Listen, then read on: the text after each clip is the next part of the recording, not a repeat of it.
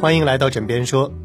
今天想与大家分享的这篇文章是《只想跟你在一起》，由我们的热心听友 Rainy 提供。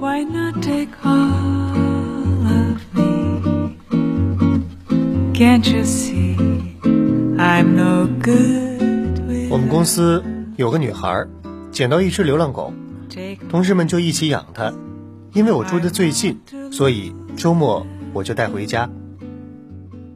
我发现，狗只做三件事：吃、睡，接下来就是跟主人在一起。可是，人要做很多东西：学业、事业、爱情。家庭、名利，狗只要一样东西，就是跟人在一起。我每周星期五晚上九点去公司接狗，这时候同事已经下班三个小时了。走进院子里，室内一片漆黑，只剩下一盏夜灯陪着小狗。它在墙角的狗窝熟睡着，没有察觉我的到来。几秒钟之后，当我开锁进门，它就像新兵听到起床号一样跳了起来，对我猛摇尾巴。它被绑在狗窝上，无法跑向我，但是仍然在试图挣脱那个绳子，用力的，好像眼珠子都要凸出来了。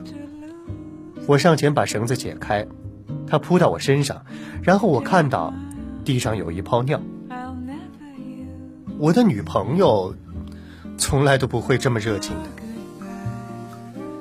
这条小狗十二岁了，兴奋时它就会尿湿巾，所以我很荣幸的把那泡尿当做欢迎礼了。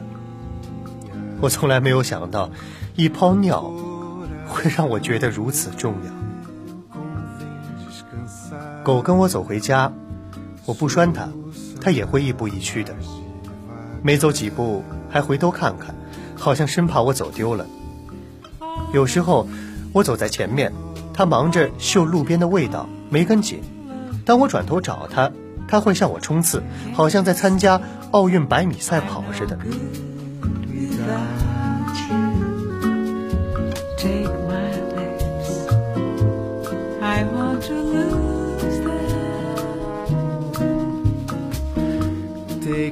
回到家里，他依然紧迫盯人。我看电视。他就守着茶几，我吃东西，他就趴在椅子上；我看书，他躺在书桌旁；我上厕所，他也等在门外。他也没要我陪他玩，只是跟着我，好像在值班一样。他那么黏，所以每次分开都是生离死别。我买了专门装狗的手提袋，出门尽量带着它，但是有些地方。实在是不能带，就只好把它放在家里。出门前，他总是半真诚、半演戏的露出委屈的表情。我带着罪恶感出门，听完音乐会又匆匆回家。开门后，首要处理的当然还是他的尿湿巾。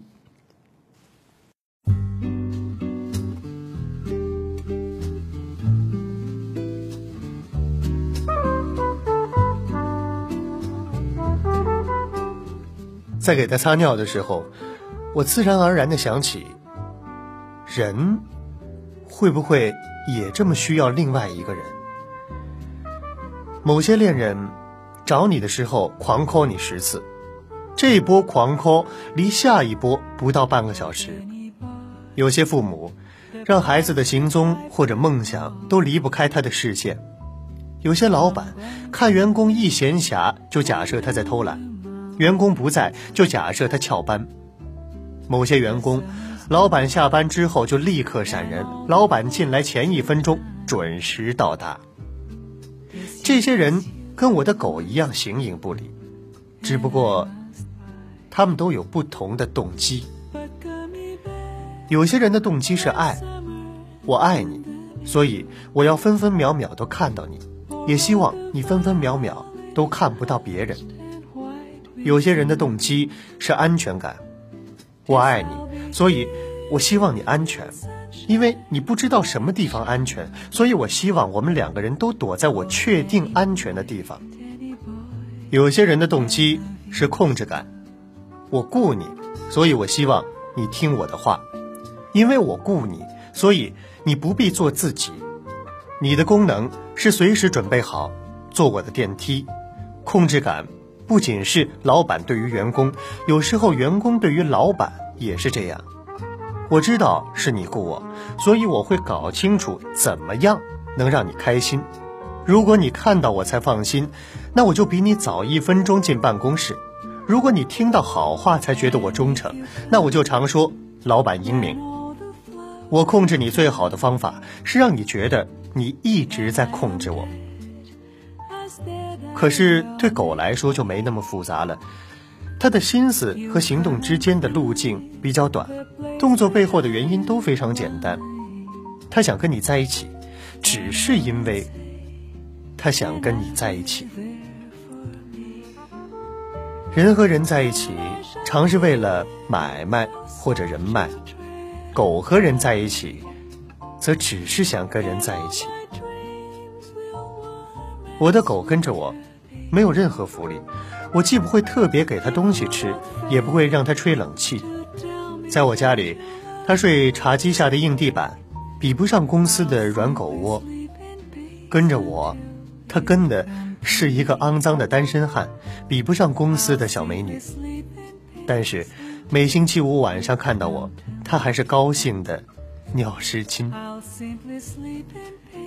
有时候我星期五晚上有事儿，去接他的时候已经半夜了。这位老婆婆睡得正熟，依然兴奋地站起来跟我走。我的女友十点就关机，我若半夜去找她，她楼下的管理员会叫我留个 message。但我的狗不但随时有空，而且万事配合。我按电梯，它就进去；我爬楼梯，它就跟在我前面；我坐地铁，它就弯身躲在我的袋子里；我吃东西，它会楚楚可怜地看着我。但是我如果不喂它，它就低头舔自己的腿。我忙时，它就在一旁打盹儿；我闲的时候，就把它一把抱起来当飞人。我跑步的时候，它就跟着我；我爬山，它也跟着爬。除了游泳不能带它，其他它跟我都能参加。动态或者静态，白天或者深夜，我的活动它无一落下。而且，从来不用叫声来抗议。有一回，我带他跟朋友吃饭，他全程躺在袋子里。走出餐厅，朋友问：“你确定你的狗不是哑巴吗？”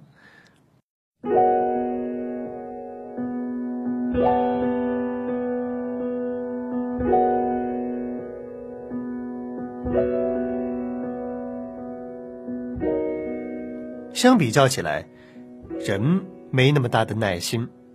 我的朋友叫我去血拼，我没兴趣；找我去捐血，我也没心情。就算不管功利，人做某件事情还是需要某种动力的。也许是心情，也许是天气，也许是意义。但是狗不一样，它在任何时间对任何事都 ready。它的寿命只有人类的六分之一，但是生命力好像是人的六倍。有些人爱狗超过爱人，因为有些狗爱人超过人爱人。人爱人需要先决条件：门当户对、背景相似、外表出众、个性随和、志向相同、兴趣互补等等等等。这些条件对了，人才能凑到一起。我把我的狗讲的一副没我会死的样子。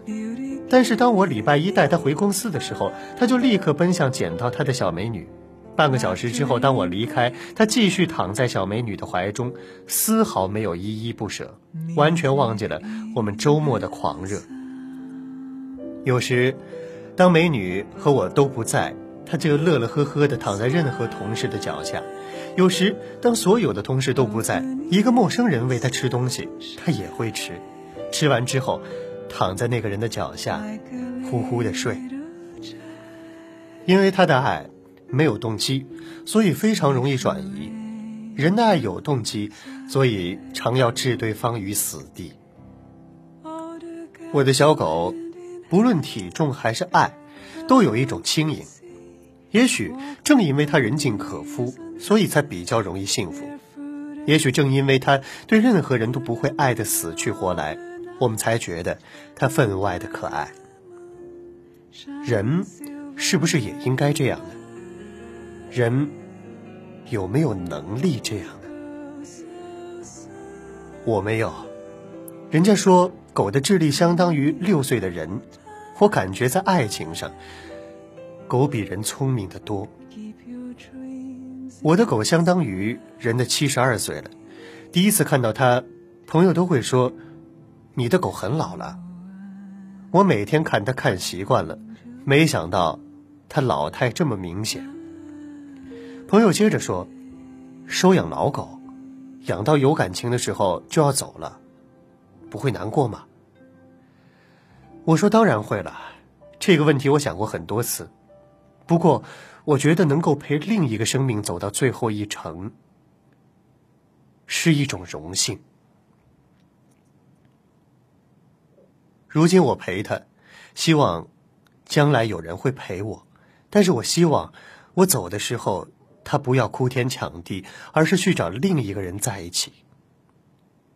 我的狗不久之后就会走，它并没有教会我最后的十四堂课。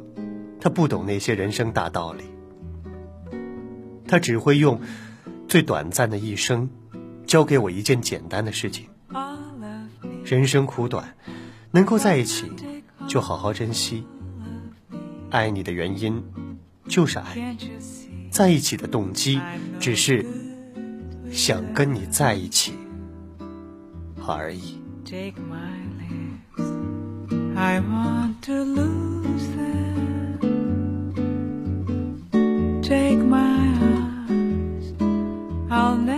好的，以上就是这篇文章的全部内容。本篇内容由热心听友 Rainy 提供。如果您也和 Rainy 一样，有漂亮的文章、喜欢的文章想要向我们推荐，可以添加我们的微信私人账号，账号是“蜻蜓听书”四个字的全拼。添加账号并转发过来，或许您就会在下期的节目当中有惊喜的发现。好了，感谢各位的收听。本期节目演播制作江斌，我们下期再见。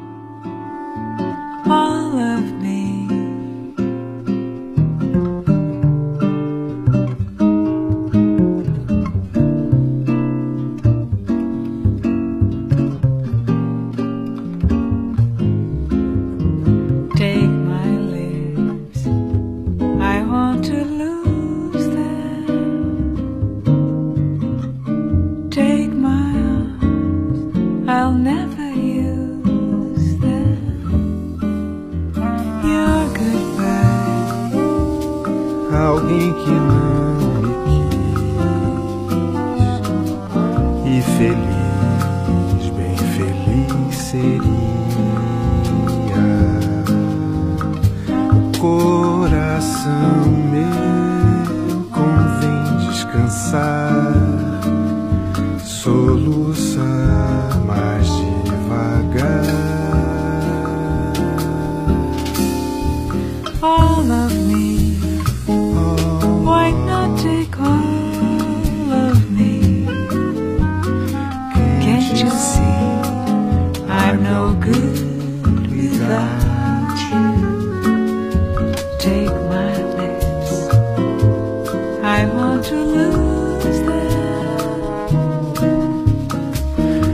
Take my arms, I'll never use them. Your goodbye left me with eyes that cry. How can I go on, dear, without you? You took the part